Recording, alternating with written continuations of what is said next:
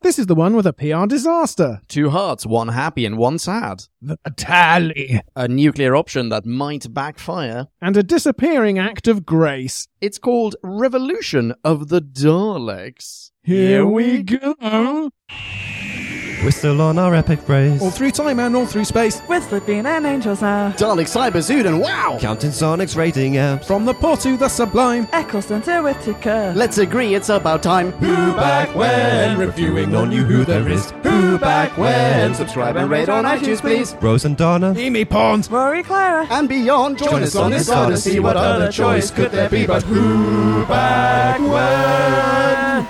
Who back when? Ladies and gentlemen, and all between and beyond, welcome to yet another fantastic 2021 themed episode of Who Back When, a Doctor Who podcast. Or Doc Pasts. That's right. This is a re-review of Revolution of the Daleks N166. And do you know the chap across the table from me 2 years ago said we would be re-reviewing this in 2 years time and he was right. Oh, what a clever chap. And that clever chap is none other than Leon. Hello, yes, it is I. Hello, Drew. Hello, Podcast Land. Hello, Podcast Land. I am Drew Back. Where, guys, you know I hate countdowns, but we have got just 10 new Who episodes to go before we catch up. Is that a. F- Yep, it's a genuine fact. wow. Right. One of these, six of flux and three specials of varying quality. And a partridge in a pear tree. How do you feel about that? Holy smokes, 10. Well, I feel like we're pretty much done already because we've done this one already. We did basically the first two episodes of Flux, maybe Flux overall at the end, a recap. We did either the Daleks, Power of the Doctor, Who Wants to Watch Legend of the Sea Devils again? So,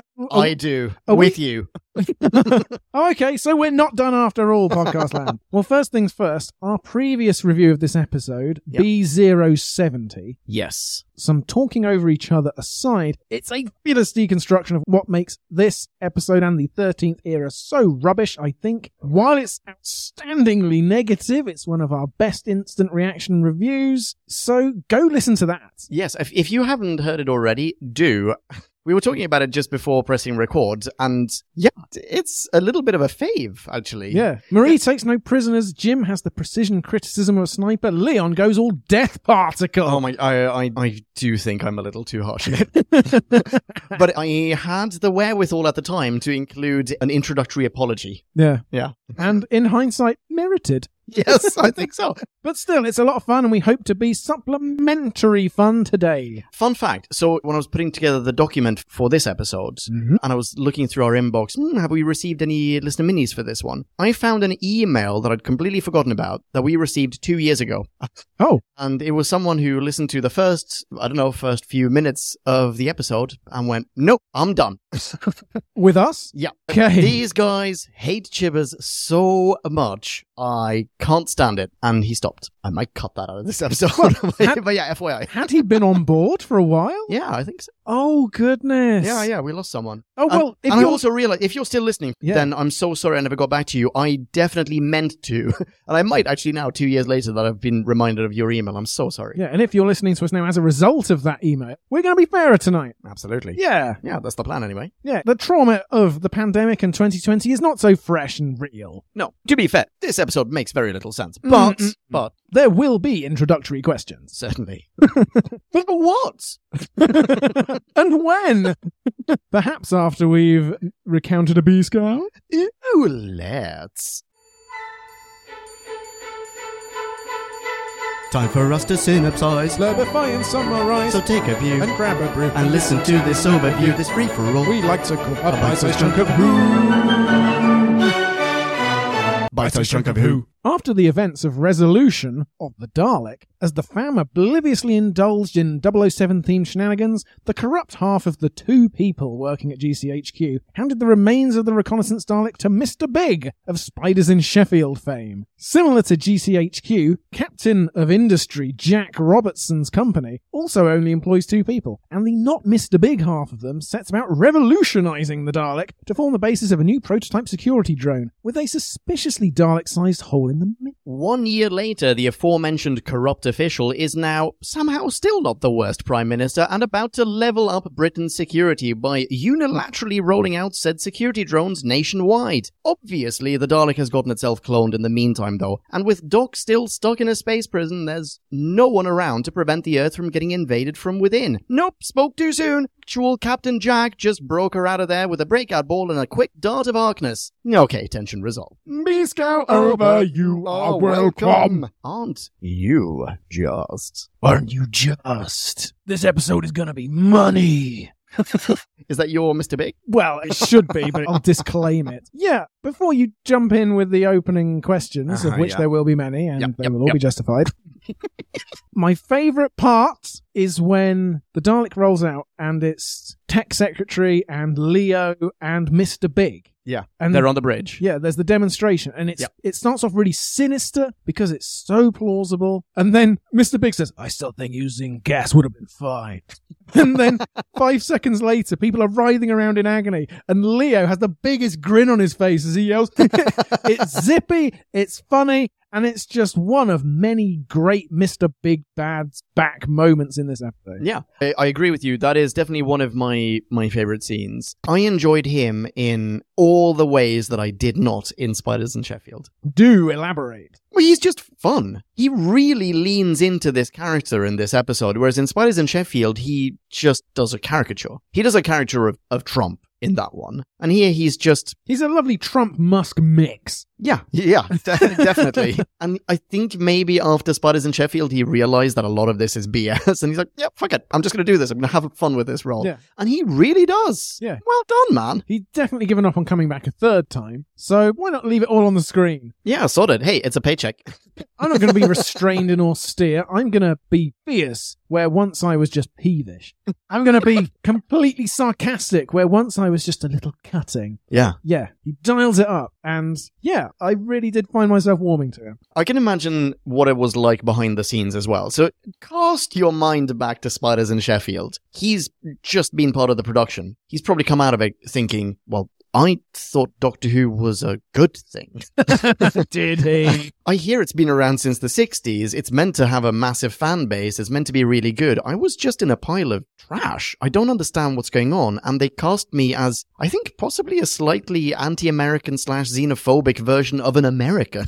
I don't know how I feel about this. I guess I got paid, but fine. So then he probably spends a good amount of time thinking, I will never do this again. And then the BBC comes knocking again, and he probably doesn't want to do it again, but they must have told him, We loved you, man. Your character, there's a whole arc to him. No, this is, this is your opportunity to really deepen this character, flesh him out. And be topical on both sides of the Atlantic. Exactly, but still just one side of the aisle. Hmm. but but yeah, absolutely. And here he is, having a blast. Yeah. Well done, man. Mm, All right, all right. We've delayed long enough. Hit me with a question. Okay, can I ask a really just high level one, which I think we sort of touched upon in the first review? Go ahead. And that is this is a seasonal special. Yes. This is a New Year's special, Not a Christmas special, festive special. festive special. Did it seem like one to you? Oh no! What? Th- There was a mention of New Year when Yaz had been in the house TARDIS. true. Oh, yeah, yeah. For well, possibly exactly one year. The calendar had flipped, and she had no idea because she herself was pretty close to flipping. Yeah. And we had a recollection of the Dalek ship exploding and that being treated as fireworks. Oh, But that's not the case. No, It- you dreamt that. I definitely did.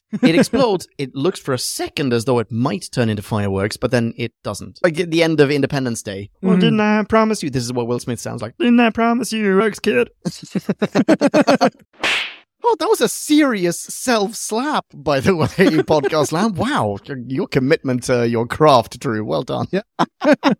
I would answer whatever question you were asking, but I give myself concussion. So where were we? Well, So it doesn't feel festive to you, but so what is what's missing from it to make it festive? Absolutely anything festive. Absolutely. Like, it doesn't have to be snow and tinsel like in the RTD era and robot Santas, but there is absolutely nothing to distinguish this from April or June. I don't know what time of year it is. Yeah, they tend to be slightly more playful, right? And this one is Oh, in tone as well. in Yeah. tone, yeah, and this one is not. Mr. Big and Leo aside, this tone is unremittingly Netflix era bleak. Yeah, certainly. Yeah. slash Game of Thrones gritty. Yeah, actually, a lot of people die in this one. Chibbers clearly thinks there's something to be derived from the juxtaposition of a happy new year, everybody, with really nasty stuff. Like, Yeah. he- he's doubling down on what he did in Resolution. And the nasty tone kind of worked there as one of its plus points, and maybe again here, but it doesn't make it festive in any way. No. It's just a placeholder to sort of excuse decreasing frequency with which we receive episodes.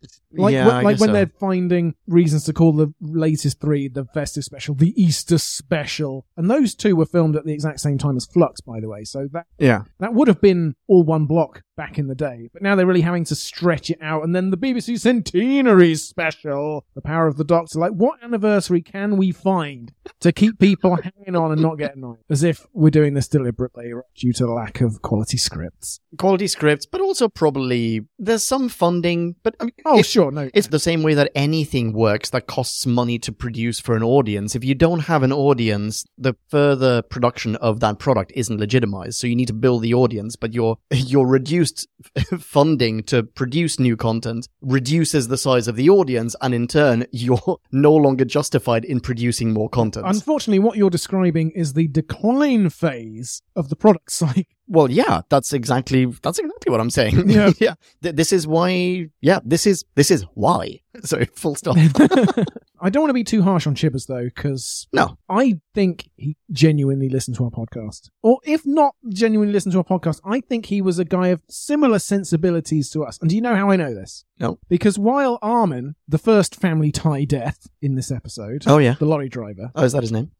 he is briefly driving the Dalek around, and we hear the radio in his cab, in his lorry, and I think it's playing just a minute. Oh my goodness. I think we first hear Paul Merton's voice, then there's some laughter and applause, and then Tony Hawk's. And what other show would give that combination? Chibbers, thank you for listening. If you haven't listened to what was it, B070? Yeah, then don't listen to it.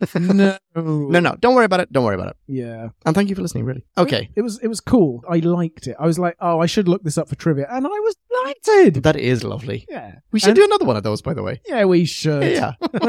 Hit me with another question. You promised me loads. Okay, something that I know that I brought up in the first review, I didn't bring up fully. Okay. I mentioned, oh wow, there are only two people working at GCHQ. Yep. And one of them is the minister. like it's it, it, it seems really weird. Actually, there's only one person at GCHQ. The minister is just there paying his salary. Yeah. And then we get Mr. Big. He only has one employee as well. Yep. What about the British government? There's a new PM. Yep, as there is every week, in reality as well as in Doctor Who. Yeah. Oh, certainly. And this PM has replaced all policemen, all security staff, rolled something out without consulting Parliament, hasn't spoken to. There is no one else around. Mm. She's standing outside of number 10. She doesn't even have a podium, I think. Like, she's literally just outside of number 10. There's not even Yes. a podium guy. Yeah, that's right. well, those podiums cost about 4,000 as Liz Truss found it. Oh, really? Yeah. Right. She's the perfect autocrat, dude. See, I don't like this. Okay. I get what you're saying, I, I, and and I can I can sort of halfway sympathise with the idea of all right, we want to craft this caricature of a despot in a sense, and so therefore there should be no one else's opinion. But the way, to me anyway, and maybe I just need a more stereotypical portrayal of a despot, but to, the way that you portray a despot to me is you have them ignore someone else's opinion. Oh, right. So, for example- run roughshod. Well, you over- have. It's not like, oh yeah, I'm the new PM now, and as my first decree, uh, I've abolished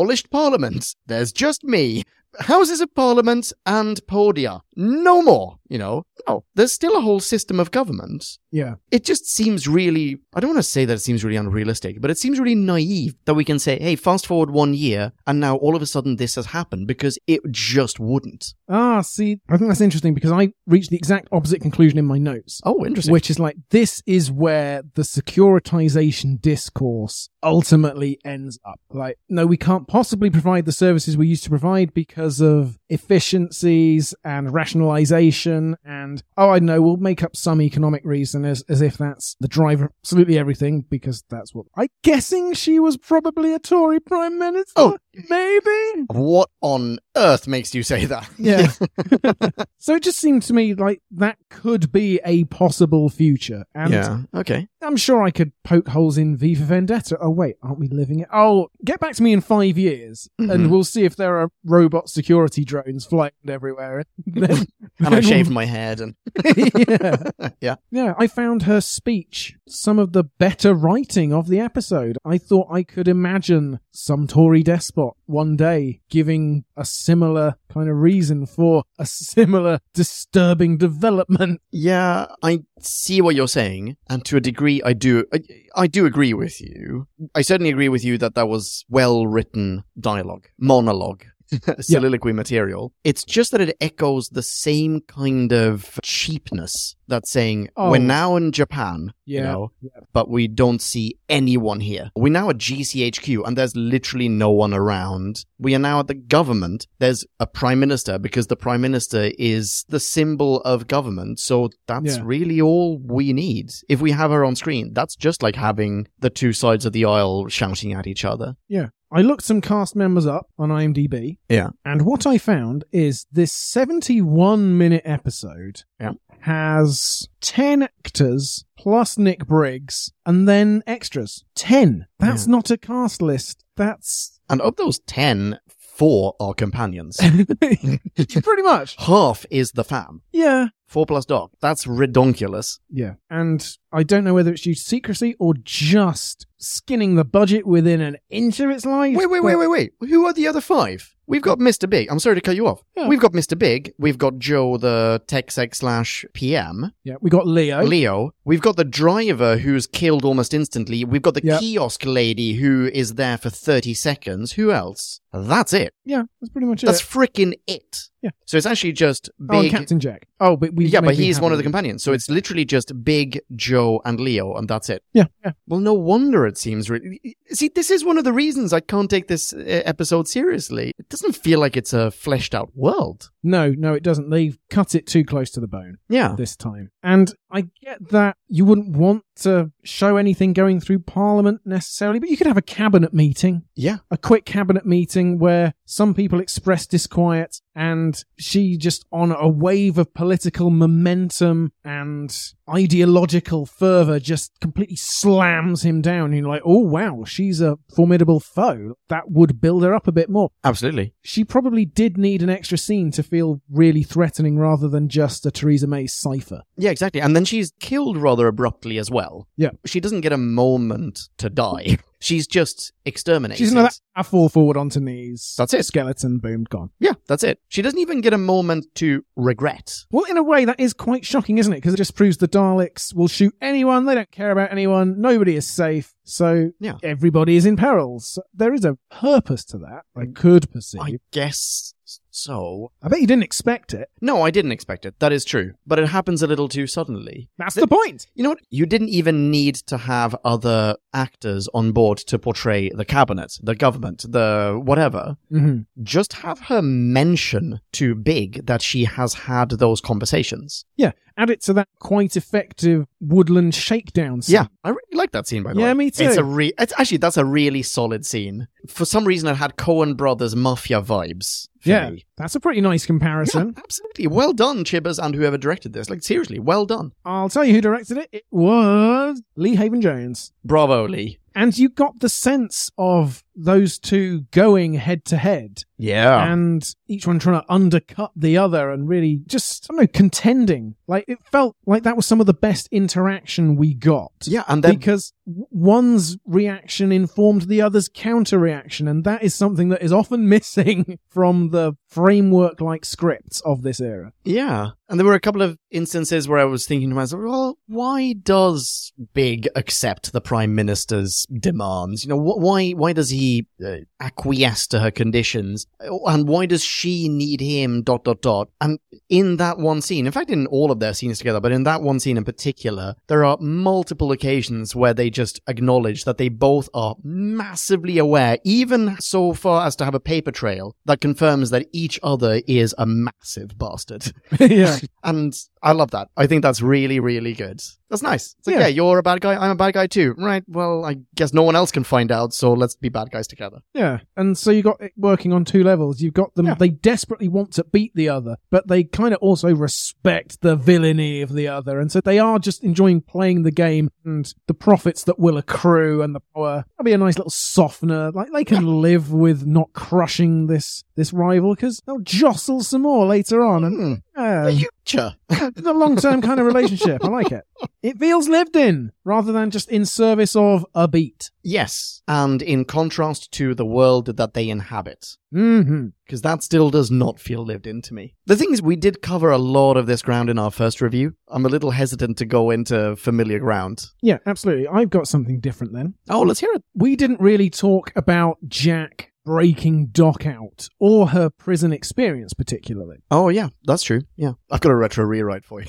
Oh, I want to hear that straight away. no, no, no, no, no. I, please, I don't want to derail you. Where, where were you going with this? I'm so sorry. Well, my first quibble, maybe my last, we'll see, is Jack took 19 years to get the cell next to Doc. Yeah. Once you've got someone in a cell and they're locked up forever, why are you moving? Is he requesting that? Why would they listen to his requests? How on earth has he gone in with this plan and got this far? That's an incredibly good question. Wait, hang on. Wait, wait, wait, wait, wait. I hadn't even considered that he's in the adjacent cell. He's the sorry, one knocking on the wall. Did he not hide the squareness gun in? Oh, sorry, in the whatever it is Vortex manipulator. That's it. In his cell. He hid that in a different cell? Oh, I don't know. They run a lot and end up somewhere else. That's all I know. Because if he was in the adjacent cell and he has one of those breakout balls, is that what it's called? Yes, Yeah. which he definitely does. Yeah. Why not use that when they're in the adjacent cells?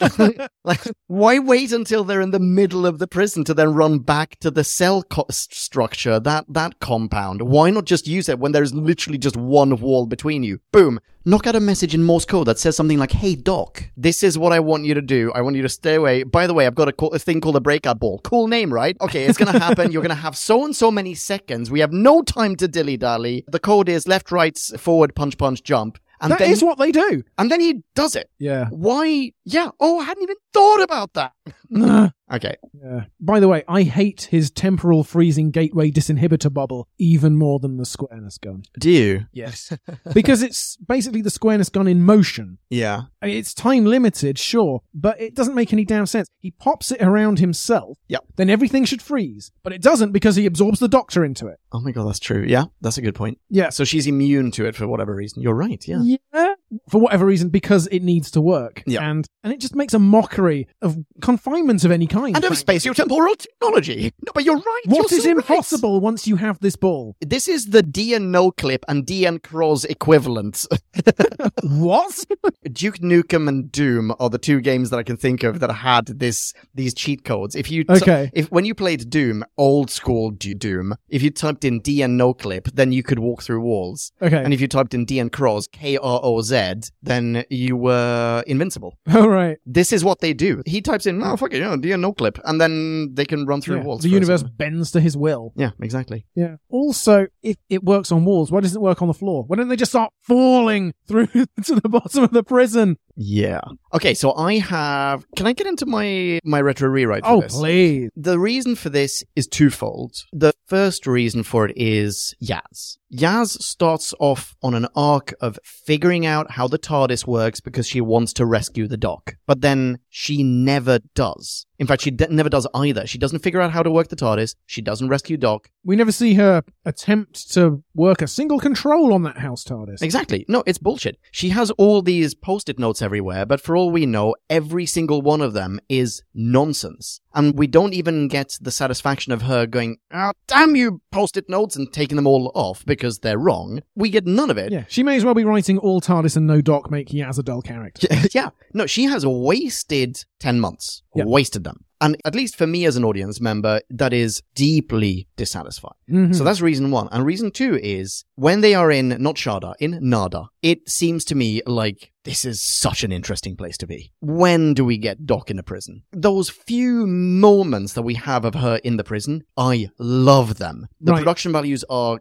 gorgeous. It's such a stunning atmosphere. She's so massively depressed in there. She's doing the tally, as you pointed out, on Yeah. the wall. She knows all the other people in the different cells or in the little, hey, you've got, got 10 minutes in your electro square, whatever, in that grid. She knows everyone there because she's been there for decades. It's such an interesting environment. It's such a new environment. Let's stay in it. Yeah, let's not break Pierce Brosnan out straight away and then mount ridiculous scenes with invisible cars, which are almost as stupid as breakout And a roles. dude who, for some reason, decides not to take diamonds out of his face.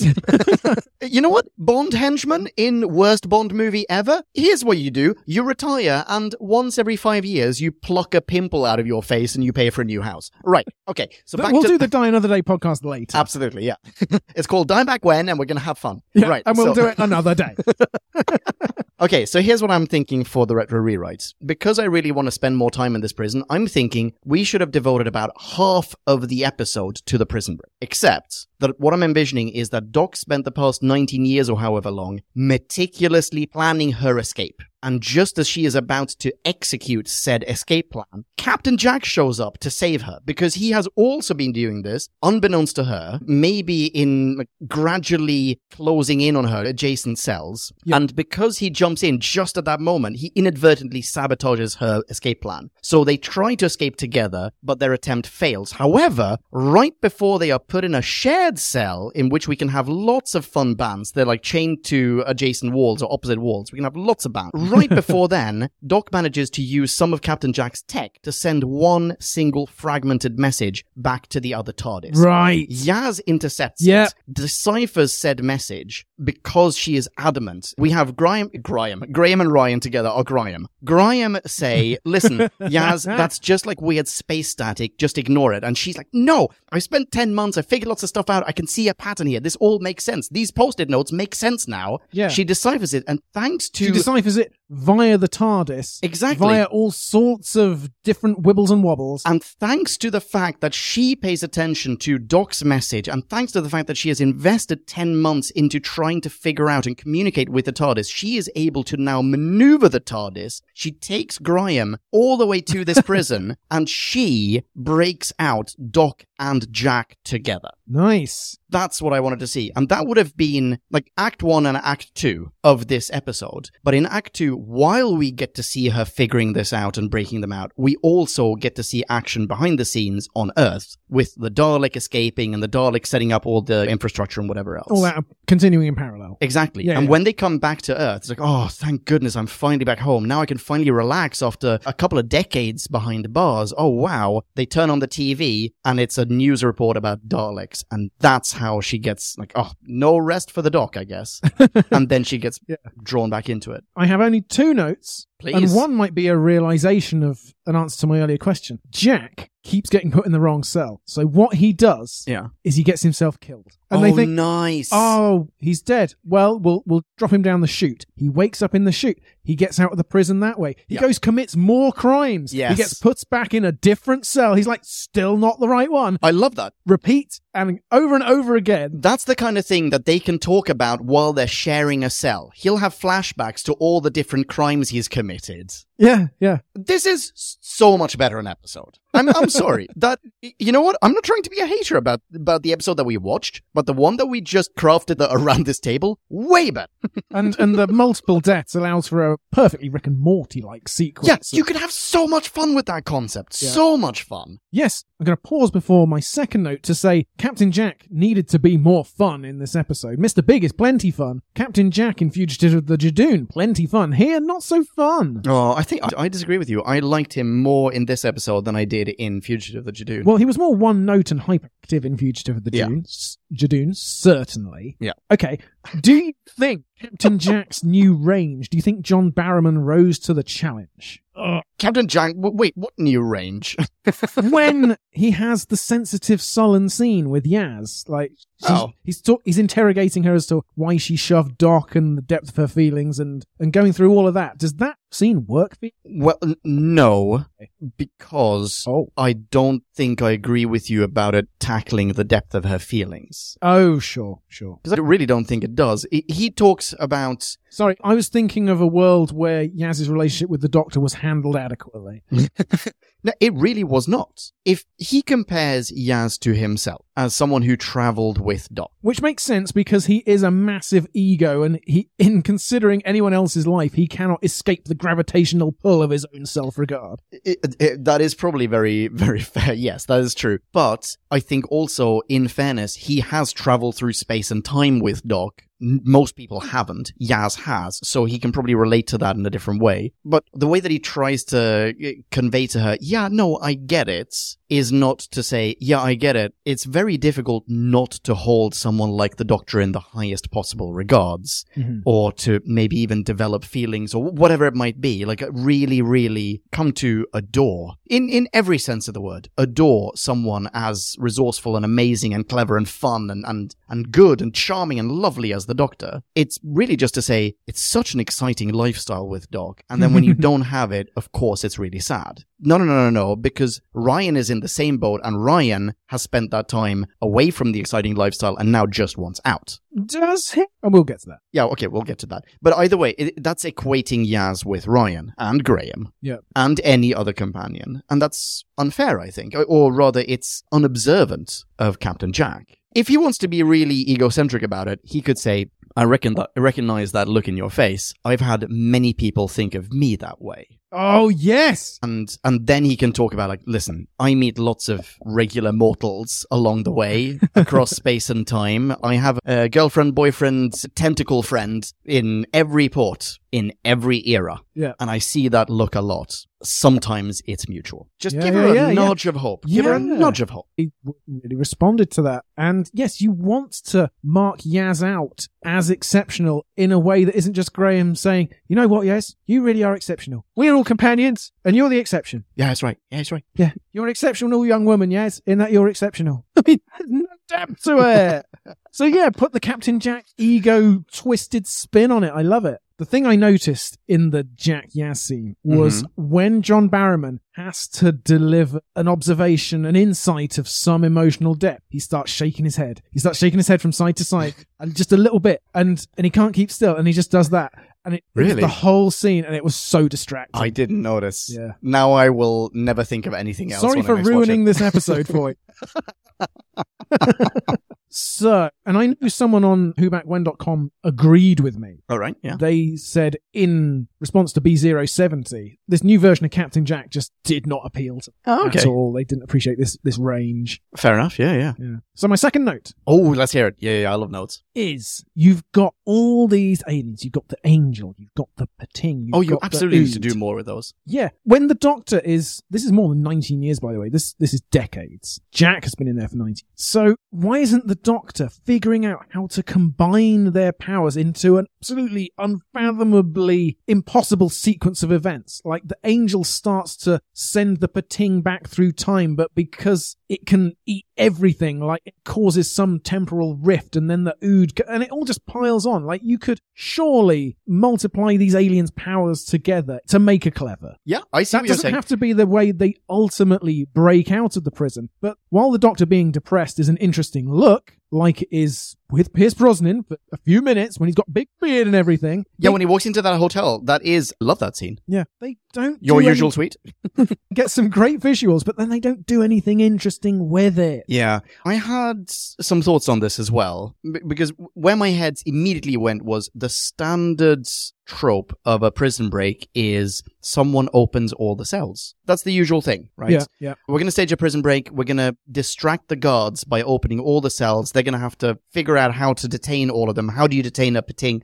and an angel and whatever else. And in the meantime, we get out the back. We sneak out somewhere. Okay. But then, how do you stop all those aliens? like, if you do open all those cells, the universe is fucked. and maybe that's not the way to do it. Maybe. Maybe the way is to do it is to open one cell. Well, that's how it starts, and then there's just this chain reaction. Like the doctor could, she could think it through. If the doctor is clever, the doctor is not supposed to be space god. They're supposed to be Yeah. exceptionally clever. Yes, that's And exactly so, right. what someone with that amount of time and that intelligence would be able to do is think of a sequence of events where enough chaos is caused that they get to escape amidst the melee, but eventually it all cancels itself out. Yeah. Like there are enough different aliens in there that w- one's power would disable the other. And yeah, I haven't really put this idea together in my head, but the possibilities are limitless. You can put any alien from Doctor Who's history, the whole canon,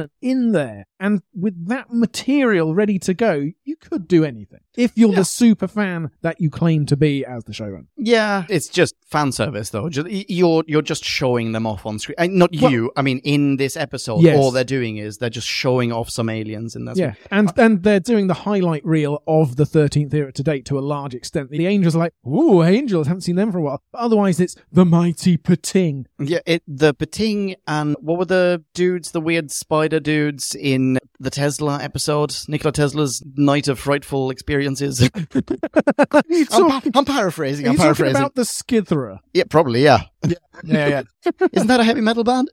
no, Skid Row. Sorry. oh, right. I thought you meant Slayer, but sure. Yeah, there and there. But then you also get Ood, which is a nod to Better Who.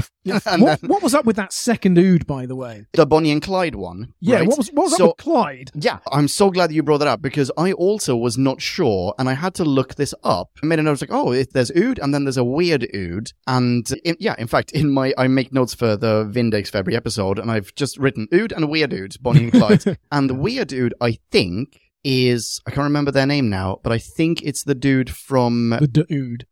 from, from Tenant's first episode. Oh. The Sycorax. That's what they're called, right? Sycorax? I think that's Oh, it's, oh, so it's not an Ood. It's I don't think it's an Ood. Right. I, I, oh, sorry, here is what I'm basing that on. On B070, where the Vindex has it listed. Exactly. Yeah. And I'm assuming that's also where I, I tagged whatever they were called, the Skidra, the Skid Row. Yeah. And I'm assuming that I got both of them off TARDIS Wiki, w- Wikia. Yeah. I don't think that I know. I, I didn't see a Skid, Skid Row. Fucking hell. I didn't see Skid Row in this one, for example. no. and I'm assuming that Weird Ood is actually a Sycorax. A Slayer axe, yeah. You know what? Sod it. I'm gonna I'm gonna scrub through the episode right now because I want to see confirmed. Yes, it is the Sycorax, Clyde or Bonnie, one of them. Right. I've got another question for you actually about all the different aliens. I don't know if I just cut you off. Another trope that you typically see in this this kind of thing. I'm thinking, you know, think about Tango and Cash. Tango and Cash. Hey, you I get haven't the thought about Tango and Cash in far too long. Oh my god, I think about it way too often. It's such a good film. Yep. Actually, do you want to watch that as well alongside Rocky Four and Creed One and Two before we go and see Creed Three? Obviously. Right, that's that's this is a day. In Tango and Cash, typical situation of oh, a cop gets put behind bars. In this case, two cops get put behind bars. Everyone in that prison knows who they are. And the standard Oh, trope yeah. is they parade past all the cells to go to their own cell, and everyone there is like, "Oh, Tango slash Doctor, I know exactly who you are. I've missed you. You put me in this place. You fucking mf'er. I'm gonna tear you apart. You have no idea. When we're in the yard, I'm gonna like temporally dislodge your whatever thingy. The moment you close your eyes, you're mine. Sleep with one eye open. Fresh fish, fresh fish. Blah. Like it, would- it would be fucking heinous. You would. Everyone in there is in there because of Doc. And you don't get that here. She does the thing of Mm. parading past everything. We get Angela, the weeping angel, trying to attack her, but angels do that with everyone who blinks. Yeah. So that's not a special thing. Yeah, I guess you get the Ood and Weird Ood, Yeah. and that's maybe the only one, but we don't get anything else, and I feel like it's a slightly missed opportunity. I can see that, yeah. Lean into that trope. I know it's stereotypical, but I, I kind of miss that. Also, pretty I would cruel is a bit much in relation to a weeping angel. But the doctor goes and stands in front of the weeping angel and gives it a big old bullet just to see it bounce off the cell wall. Probably does that every day.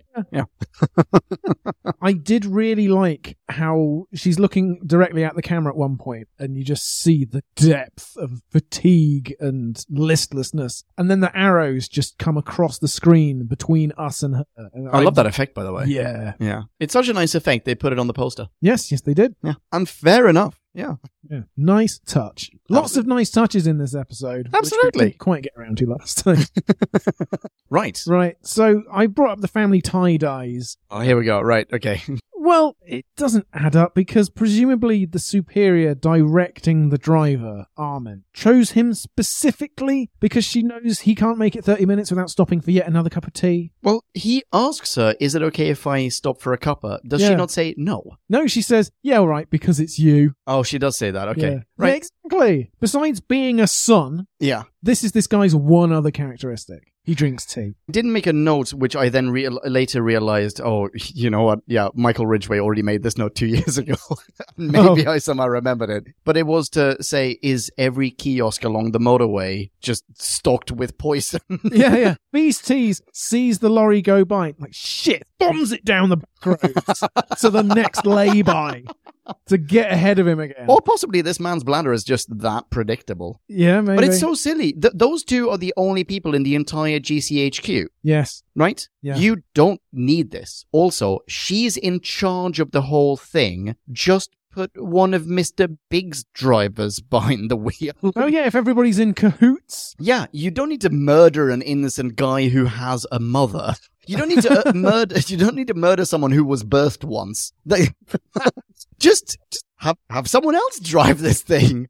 Done. but it's so that she can say, "How's your mum, by the way? Must be hard being about to lose her son." and that's not the last family tie dye we get. We get Leo on the phone, Yes. talking to his wife Yeah. And about, about about the child. about the kids. Yeah. Give the kids a kiss from me. the final kiss from me you could ever possibly give them. It's cheap. It's really cheap. So cheap. And it's twice. Chippers is leaning into the wrong tropes. Yeah. Yeah, th- there are. There's nothing wrong with tropes, and all of these are tropes. But Mhm. it's just the same really cheap one twice. Do you want one in this episode that happens thrice? Oh yes, please. Jack planting bombs around some structure. You get it in the vertical farm. Yeah. You get it On the Dalek ship. on the Dalek ship, and in between, oh, is it just? Oh no, I'm think the third time I'm thinking of is is last week when they did it on the cyber ship. actually. Oh, yeah. So okay, it's thrice across two episodes, but stop using that same lazy fucking idea. Yeah, that is true. Yeah, no, you're right.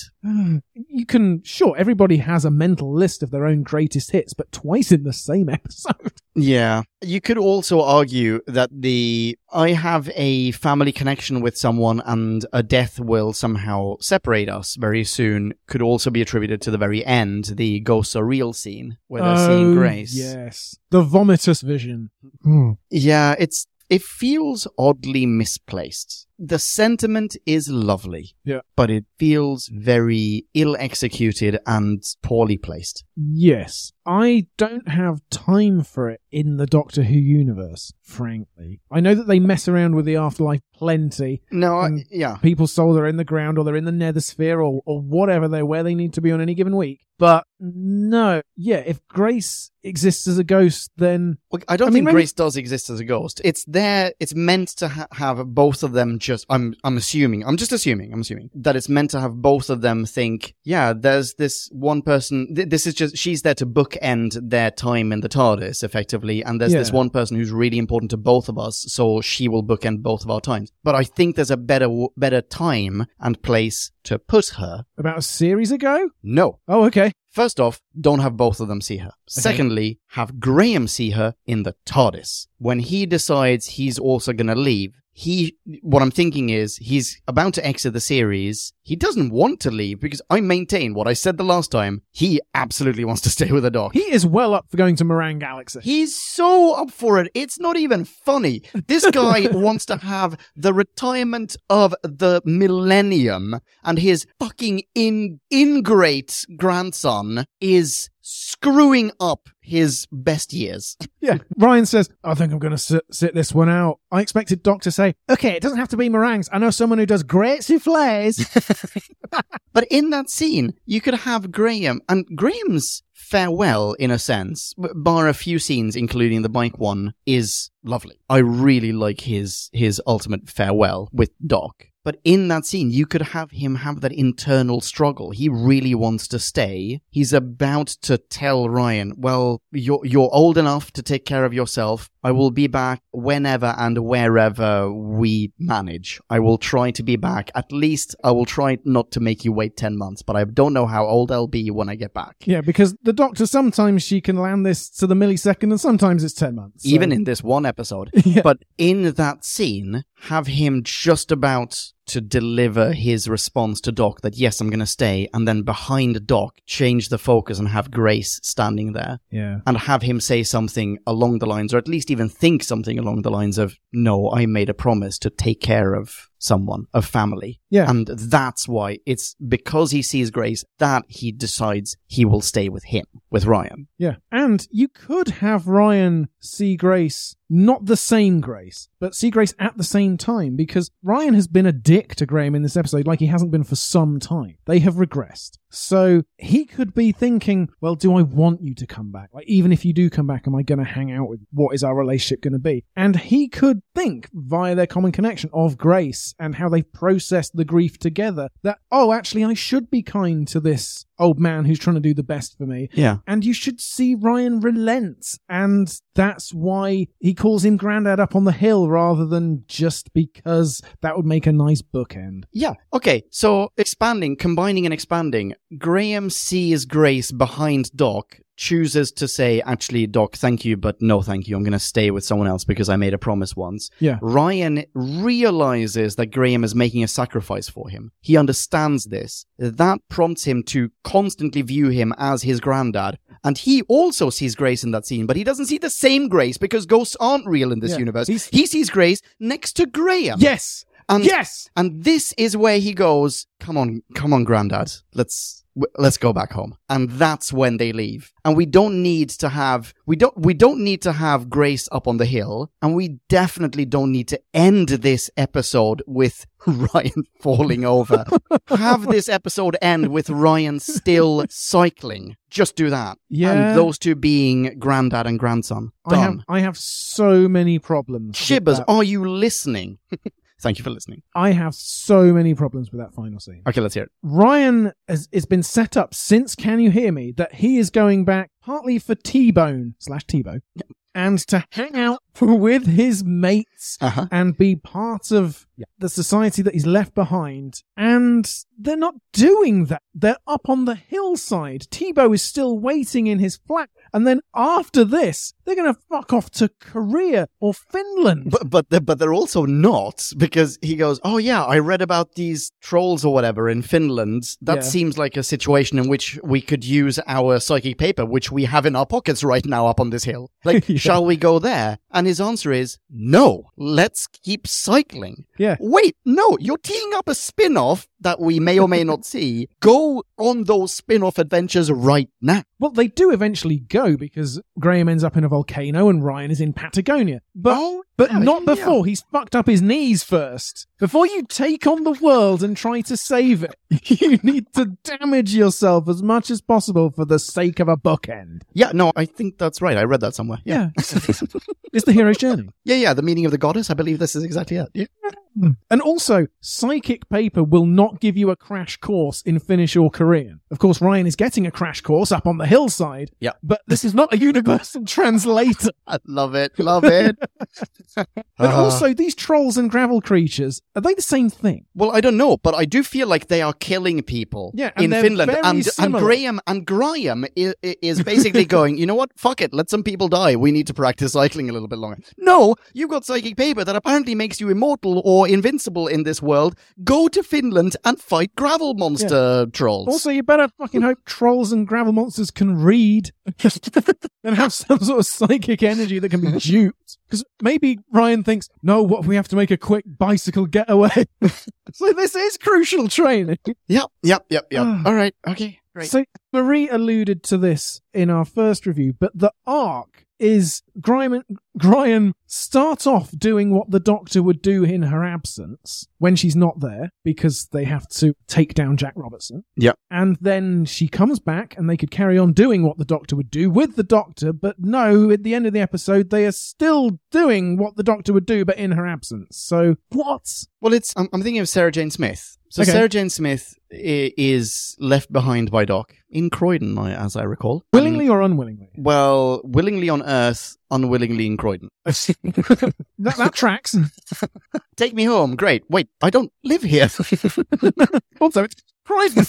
Sorry, all listeners in Croydon. I have had many a great night out in East Croydon. Cool. Yeah, yeah, it's really good, good place to be. As I recall, I was a younger man back then. As I recall, people don't believe in clothing there so, on a night out, so I had a blast. Oh, forget it, Leon. It's Croydon. I had a fantastic time. Anyway, yeah, yeah, okay. Oh, memories. So, anyway, Sarah Jane Smith, left behind, has K9 Oh, cool. It's quite a Or- sweet deal. or gets K9 later on. No, no, she has K9. Of course she has K9. School reunion Yeah. with Tennant. So she has K9 and, and goes about having a spin-off show of her own in which she does exactly what Doc does. She basically third doctors it. She's stuck on Earth. She doesn't travel through space and time, but she does everything Doc would do if every single week Doc would have an adventure on Earth Yeah. and ideally locally, because we're not going to fly to Osaka in Sarah Jane's Adventures. Well, we're not going to put Osaka as a title card on the screen. D- Yes, okay, that's a better way of phrasing it. Yeah, but i- in in essence, Grime is set up for exactly that. Mm. They have the desire, they have the inclination to go on doctorish adventures because only now do they realize, fuck, we probably shouldn't have left Doc because we were much happier back then. Oh, we'll take anything at this point. There's a troll, there's a gravel monster in Finland. Yeah, uh, we'll take it. It's not exactly a souffle galaxy, but we'll we'll take it. Uh, Yeah. yeah. Unfortunately, it still doesn't make sense because Sarah Jane was left for like 30 years and entered a completely different phase of her life. Whereas these guys, it's 10 months and you've been primed to think that Ryan is going to help T Bone out and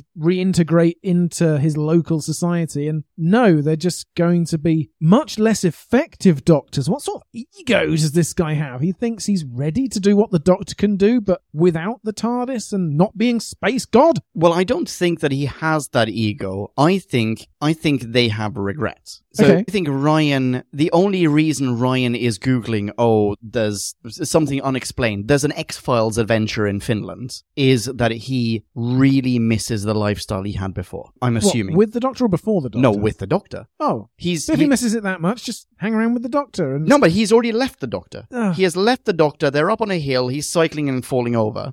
And now Yeah. the reason he is Googling stuff like, where is there an X Files adventure? Where can I go and be Mulder or Scully? Is that he, he misses that in his life. Otherwise, Yeah. why would he do that? Unfortunately, it makes his decision of five minutes ago in episode time look incredibly stupid and short sighted. So Yeah. Ugh. And also, otherwise, why does Doc give them the psychic paper? Except, for example, to like, this is how you can take advantage of people. This is how you get a job you don't deserve. or this is how you can pick up people in bars that uh, really makes this very dodgy. Yeah. Also, Oh my god, you are a federal b- boob inspector? you are the king of Belgium? Wait, you can't both be the king of Belgium. Oh, you are the grand nephew of that Nigerian prince. yeah, nice. yeah. Anyway, sorry. Where were we? Have you got any more questions I haven't answered? Why does a nuclear option that might backfire mean what it means to Captain Jack? Oh, as in the doctor of 2,000 plus years and now apparently very many, many more of experience faced with this situation can only think of one nuclear option and it's the exact same one that Jack has Yeah. in mind. Yeah. Absolutely. Well, it's lazy shortcut, as There you have been said a- in your review. There have been a bajillion nuclear options throughout the long Yeah. history. of Some Doctor Who. literally, Some, yes, you're right. literal nuclear options. All right, go on. You ask a Uh. question. or are there any, any other talking points that we haven't touched upon yet? Well, I have a new segment. I love a new segment. It's sort of like a previous segment. It's a segment that I like to call Securities and Securities. Can't wait for this. All right, great. So you have been accosted as you go about your nefarious business, trying to build a spider factory in Sheffield or whatever the hell it was, Uh-huh, yep. by three doofuses who just accost you out of the blue on the street. Yeah. So you hire a great big security team. Yes. Do you A, Keep them with you at all times, like Elon Musk is said to do, even inside the Twitter building. Really? I didn't know that. Yes, lots of fun stuff coming out. Do you B, when you're near enough to the HQ, let them go on holiday, or at least stand at a distance so that you might get killed before they come running up with their guns cocked after the event, just as you hit the ground, they can carry you away. Uh huh. Mm, Or C, no, I can't just make up a C because it's so fucking stupid. I'll be honest with you. I don't remember which one was A and which one was B, but they're both dumb and I don't understand any of this. You're absolutely right to call it out. This is him going, no, I promise I do have more than one employee. That's the thing. These Three of them have guns and they're off having tea somewhere around the corner. He has cut headcount by so much. These guys are on the gig economy. They are like the Uber drivers of the security world. He has to call them in via an app. Oh, Yeah. goodness sake. Yeah, that's, that's a really shit security detail. Yeah. What happens? What are the consequences at that point, by the way? Dudes show up with guns. Yeah, all pointed at the Scooby gang. Yeah. And then cut to the Scooby Gang just, Walking away going, course, that didn't work out very well, did it? d- d- there's a step missing. At least one. Yeah, either they were killed or they were arrested Yeah. Yeah. or roughed up a little bit. this guy has high level government connections. Yeah. You think he couldn't get some friendly policemen to keep them in overnight, even if Yaz is on the force? Well, here, here's an interesting storyline. Like, she has to come up with the corruption. I mean, she'd know it if she ever went in because she's been there for 10 months and she clearly isn't working anymore. 'cause Nope. She's just working on that wall. because, as you say, very dissatisfyingly wasted as a character. Yeah. Oh, goodness. Why isn't she? Where family at this point? Has she told them that she's back, by the way? She's been somewhere for 10 months, a- apparently just down the road from Robertson HQ. Where is that? We don't know. Don't need to know because there are eight people in the whole world. Oh, dear. That guy. If, if you're listening, I'm, I'm sorry. but you must admit some of the truth of what we're saying. I would like to think that there's a portion of Podcast Land who are like, yeah, no, d- you make a point. yeah. Mhm. Well, hang on. I've just said a lot of shit about the episode. Can I say that the Daleks teleporting using the UV light, while that is still annoying, the scene where they're setting up in the casing and then they're wreaking havoc, as you said, that's all good. There are lots of cool Robertson lines. This is a terrible rescue. Yes, Lots of fun. I liked uh, Yaz saying to Jack, you do seem to need a lot of praise. And he's like, do I?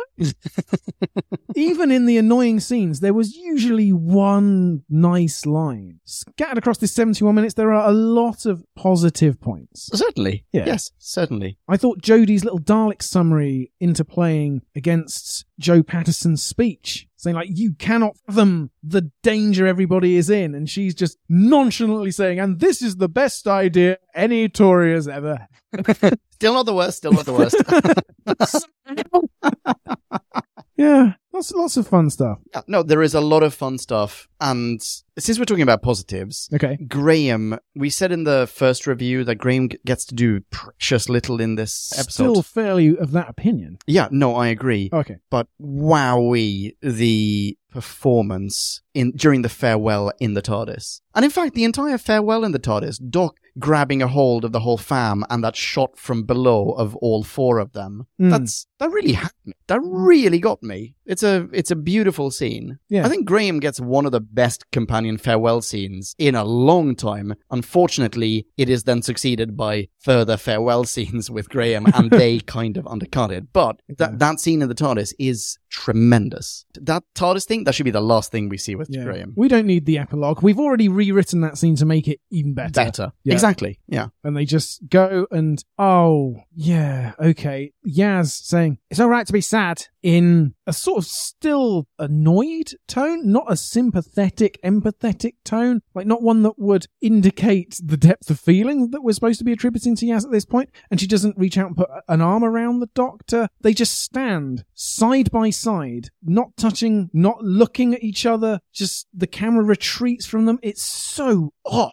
retro rewrite suggestion. Yes. in that scene, something that was missing for me was a farewell between Graham and Yaz. And you could have just have a little nudge, or not a nudge, a little hint in that scene where Graham, either either half of Graham, just a- almost winks at Yaz, like, I get it, and I hope it works out for you. Oh. And then they leave. Yeah, because Yaz does get to say bye to Ryan and Graham. They they all hug. That little hug, but I, if there's not a. I suppose maybe they do get a goodbye. Yeah, it it still didn't feel satisfactory. It didn't No. feel enough, like enough to me. No, it's not meaningful enough. Yeah, exactly. There should almost be a scene of.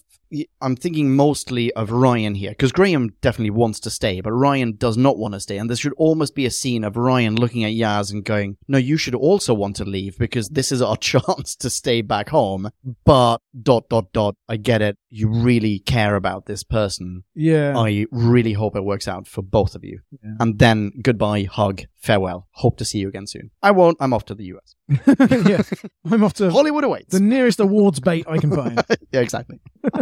Okay, so I'll finish with some cast stuff. I thought Leo was good. He wasn't maybe as good as Charlotte Ritchie in Resolution, but I thought he sti- still did pretty well. Nathan Stewart Jarrett Oh, yeah. played Leo. He was in The Trial of Christine Keeler. He popped up for one episode in The Moffat and Gatiss Dracula. I didn't watch that. He was in the uh, Misfits. Yes, Yes, that's right. Curtis Donovan in 25 episodes of Misfits. Yep. I liked him when he had his headphones on, and I liked how he was weirdly captivated by the disgusting creature that he's grown and the polar opposite reactions of him and Even though he is prepared to incinerate it alive, like he's he's about to dunk this living creature into a fire. Well, you don't get to be CEO without making some tough decisions and developing business balls.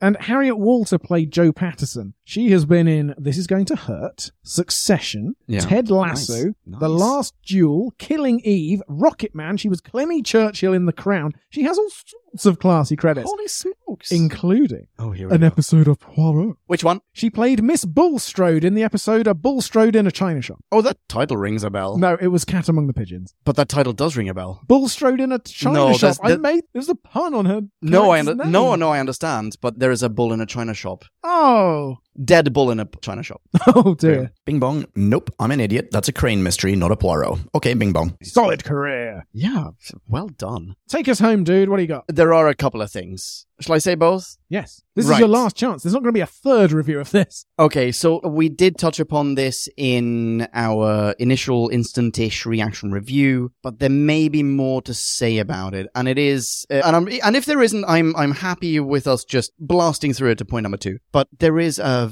really strange emotional imbalance here between Doc and the rest of the fam, because Doc has just been to prison. She comes back. She has missed out on arguably a tremendous amount of time yet weirdly she is the one to apologize to everyone else for having been 10 months late Yeah, Yaz and Ryan especially. Graham Yeah. is more of a grown up about it. Yeah. but Yaz and Ryan are babies. they're, they're total babies to the point where i wonder why doc wants to continue traveling with yaz like why does this not r- cause her to reevaluate this individual entirely Yeah. holy shit how dare you scream at me and judge me for being a little bit late after i waited for decades to be reunited with you Yeah, it's a scene that is rife with emotional potential that is unexplored in this episode, and instead it veers in the exact polar opposite of- direction. yeah. I have been anticipating this moment for more than half the time you will ultimately be alive, and Hmm. you just shoved me because you're annoyed Yeah. about ten months. Yeah. I would have accepted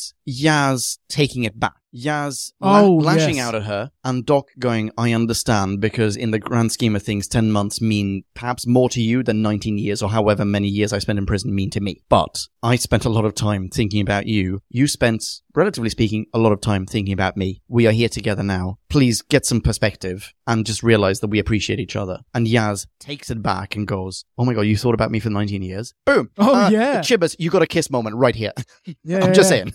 but but th- that's a moment for them to decide we're going to keep traveling together. Yeah. And we miss out on it. And it could recast that whole unsatisfactory moment at the end where the doctor is being like, oh, I'm going to miss Graham and Ryan so much. I'm going to fuck with the whole fabric of space time. I'm going to break all the rules just to go back and rewrite everything because cause I can't handle this moment. For what reason? Yeah, for what- exactly. what, e-, exactly have these two done for you ever? I Yeah. get Graham, yeah. but Ryan just shivved you in the back. Yeah. and you have only just connected with Ryan on the four minutes to Osaka. Yeah. Like that scene is pitched as supposed to be like, oh, haven't these two fallen a long way from their previously, I don't know, fist tight rapport? But no, th- this is the most interaction they've had with each other ever. This is a- weirdly a high point, but they're painting it as a moment of crisis because they haven't done the work to date to make it work as what they intend. Yeah. And so, of course, you wouldn't care as much about Ryan and Graham going, you'd be sad, sure. But this is where you turn to Yaz and where you build on this scene, which Leon has just provided for you, this second scene, and this is the third, the, the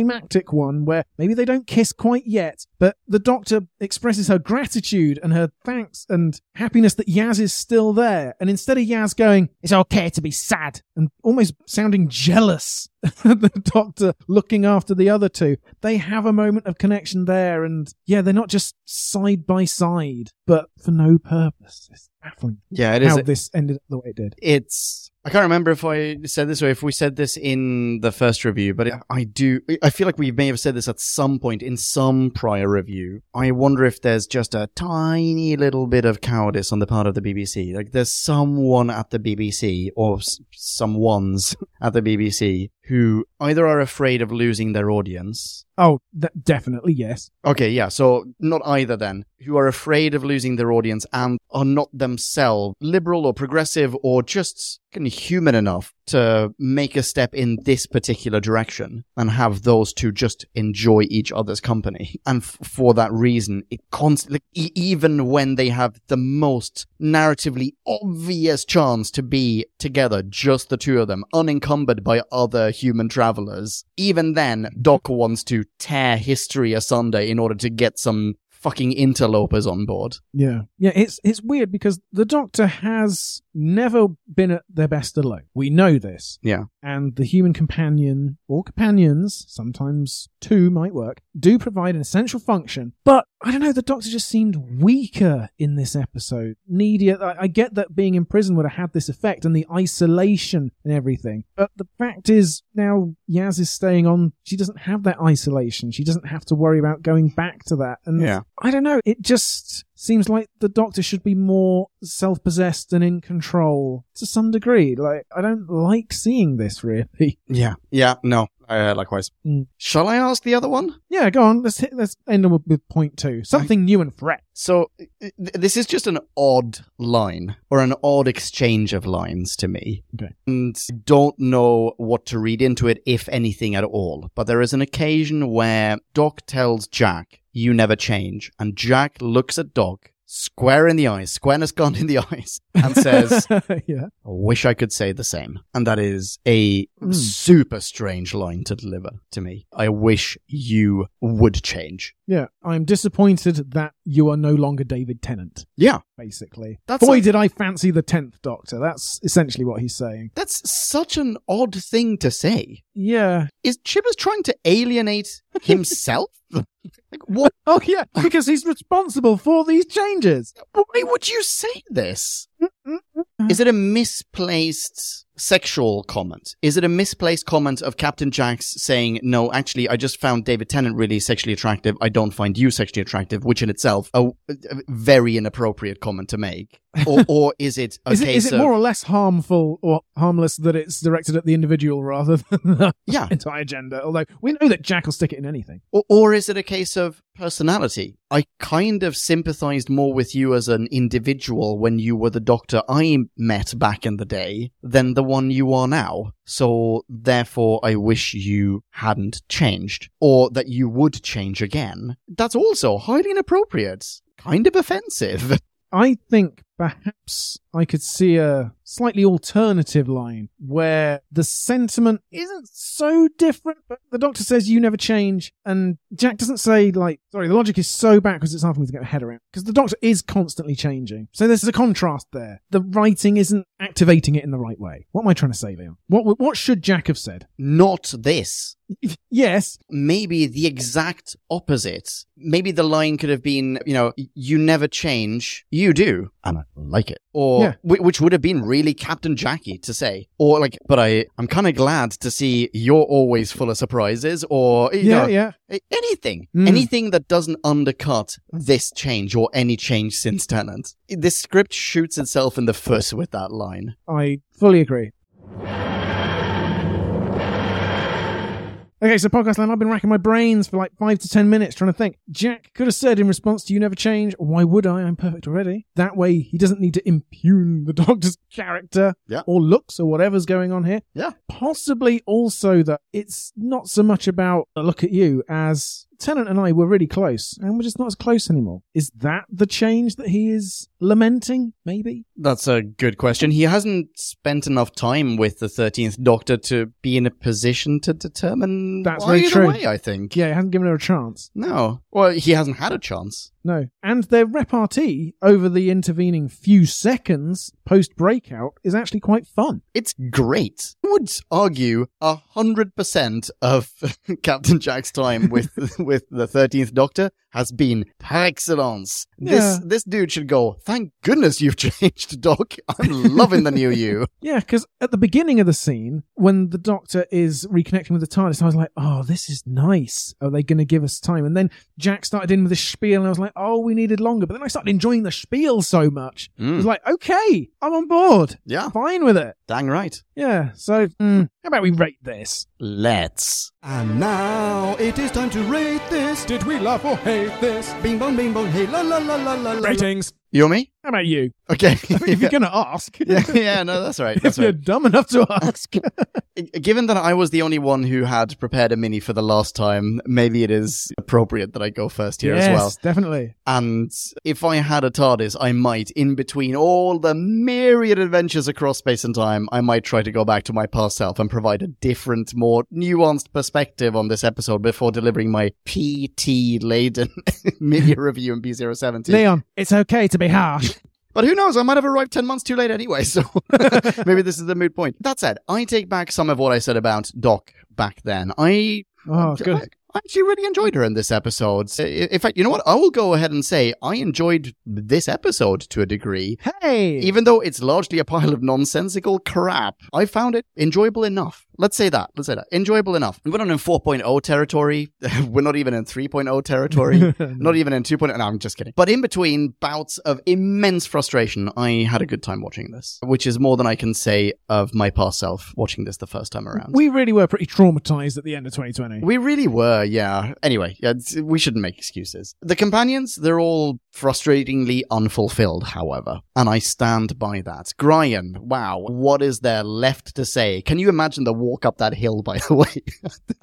just before the end. Oh my days. I don't think Graham is prepared for just how much he's about to resent his grandson. Yaz, we already covered this ground thoroughly across two episodes now, but similarly, massively squandered potential. And further on that note, plot wise, so many possible roads left untaken. The prison, the Daleks, the Dalek leader, Mr. Big. What the shit is going on with government? Did I mention the prison? Because holy smokes, remember that retro rewrite from about an hour ago? That was awesome. Couldn't we have done that? That would have been fantastic. Production value is through the roof, as per huge. Greatest asset potential, biggest flaw squandered. Main takeaway. Not as bad as I remembered, but not one that I'm ever going to introduce anyone to Who with. And remember, I once introduced or tried to introduce someone to Who with Waters of Mars. I'm giving this, I gave this a 1.8 the first time around. yeah, yeah, yeah. I'm upgrading this to a 2.3. Okay, cool, nice. Hmm. See how we've changed. Yeah, matured. Yeah, groan.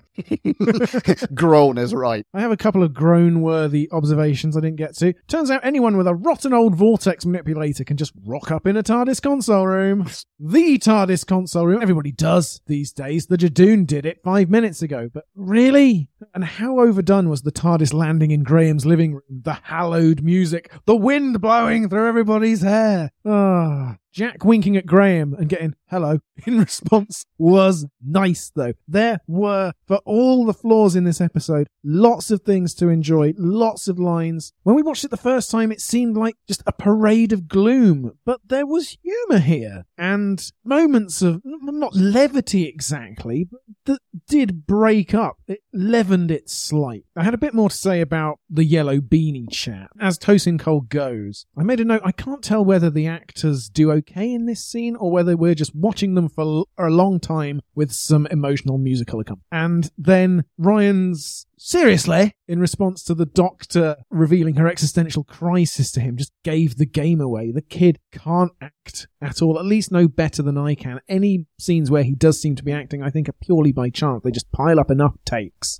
hand pick the best one because I don't know. There was something so flat about that delivery here. This is all supposed to be climactic emotionally, and I just didn't get it. It all it seemed to do was exemplify or explain how they never reached the heights that they hoped these characters would. It was a neat summation, and then he has to teach the doctor about change. I- I guess she has been on her own for a while, but and where are Graham and Jack Robertson while this is dragging on? Graham must be babysitting him somewhere else. Jack is just going, "Tell me, tell me how this works," and Graham's like, "No cockle, no cockle. It's not like your average bus."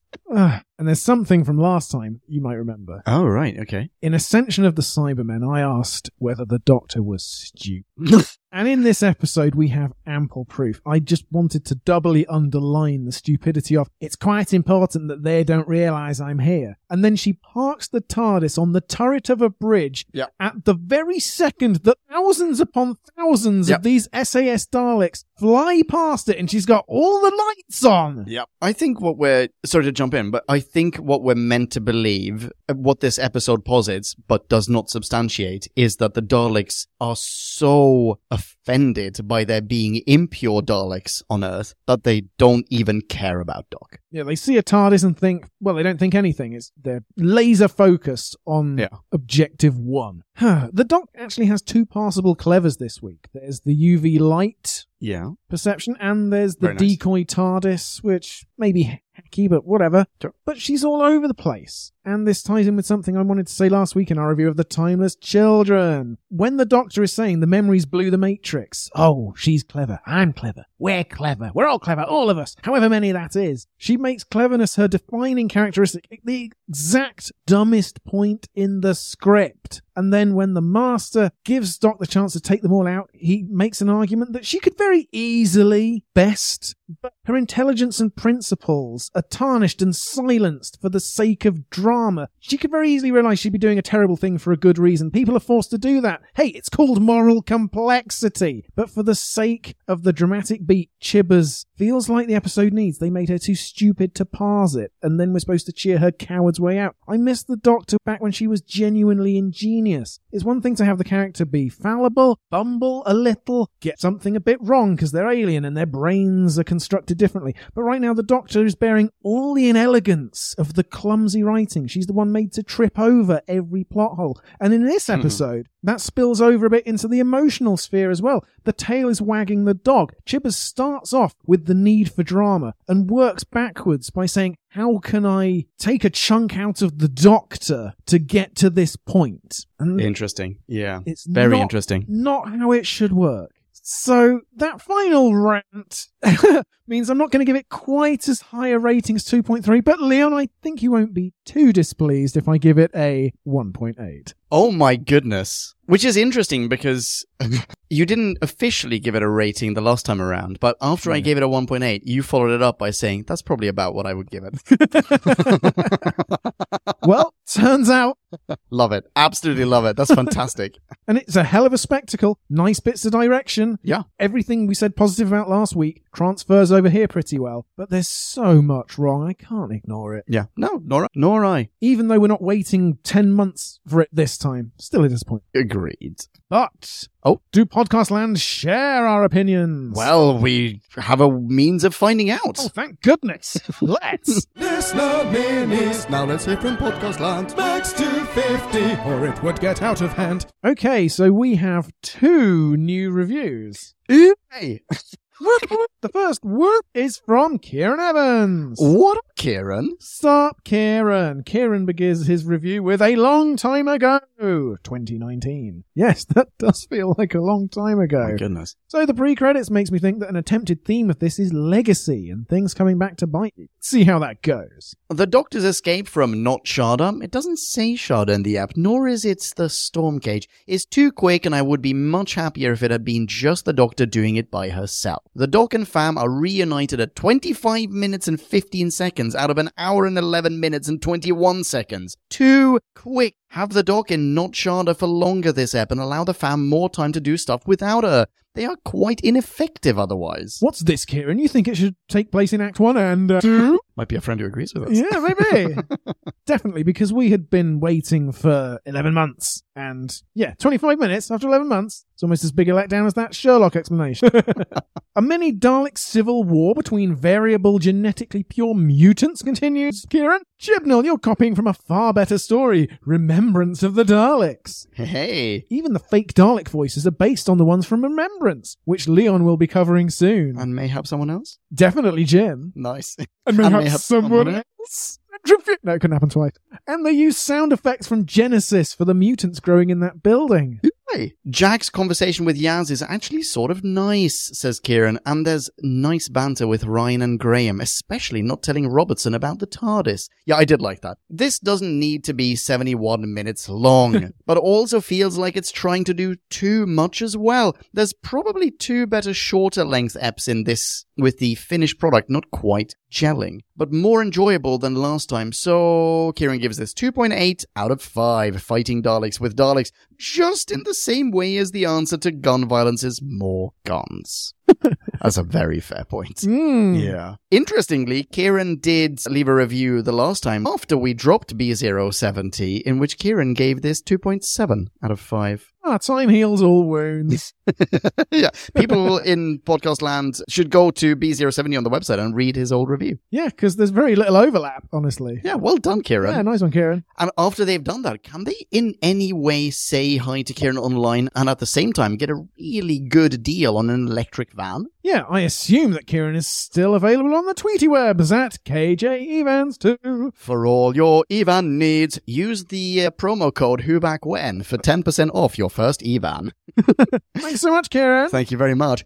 Who's next? Next up, it's GP Haynes. I said G, you said P. G. Hey, G. hey. Yes, right. Yeah. We got it. Oh, wait, this is a high five moment. Nice.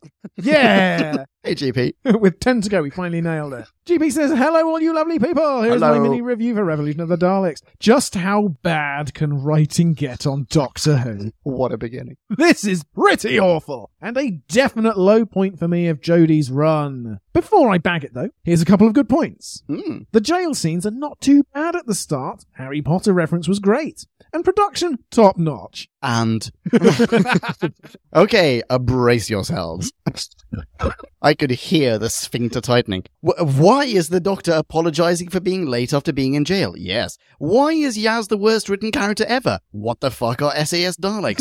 why do they try and fail to give Ryan some depth in the last episode? Why is Mr. Big back? That's an intro line. He just got worse as the episode went on. Why can't Daleks shoot on companions or dock, but can massacre civilians with pinpoint accuracy? How did Captain Jack spend so much time breaking in? The fuck did he eat? How did he go to the toilet? How did they know that driver would stop at that T-man on the way? The answer is he didn't eat much because he had Chris Walken, the time thingy bracelet, in his bum. Anyway, Yep, yep. Japan, why? I believe actually that is a callback to B070. Yes. Thanks, GP. Where are any actual Japanese? Why are there no security people at the beginning when they transport the Dalek? Leo can work by himself and needs no one else to fully develop his product? Hmm. GP could go on, but this is a mini. GP should mention the comedy is also so misplaced in this episode. Yes, sometimes it worked, sometimes it really didn't. And no, Graham, you don't joke when you are planting bombs on a freaking Dalek ship where you could be dead any minute. Ugh. GB concludes, I miss Genesis of the Daleks or Day of the Daleks. Please go and rewatch these, writers of today. That's how you make a Dalek episode. And GB gives this a rating of 0.6. Ow. Holy smokes, fantastic, GP. Amazing stuff. I said it the last time when we did a classic as well. I really love it when we get polar opposites reviews uh, or ratings on the podcast land spectrum. I absolutely love it. GP, thank you very much for sending that in. People who are not GP should definitely go and find GP on Insta and YouTube. But uh, what? Finding G spots. I love that handle. thank you very much, GP. And there's yet more mini goodness that you can find on B070. There are reviews from Michael Ridgeway. Yes. There's that Kieran Evans Proto review we mentioned. There's one from TARDIS Crash Dummy. Thank you, Tan's- TARDIS Crash Dummy. Tan's Six Fingers Thanks, Taz. and Tom Violin. That's a violin. Thank you very much, Tom Violin. Yeah, all really fun and worth reading. Thanks a lot, guys. Thank you very, very much. Well, that's it for this episode of Who Back When. Holy smokes. But Who Back When shall return. Next up, we've got a classic Who review with Remembrance of the Daleks. Oh, is that right? yes, indeed. Oh, mayhap I need to rejig my calendar. After which, we're back in New Who territory with the beginning of Flux in what? the Halloween Apocalypse, Flux Part 1. That is right.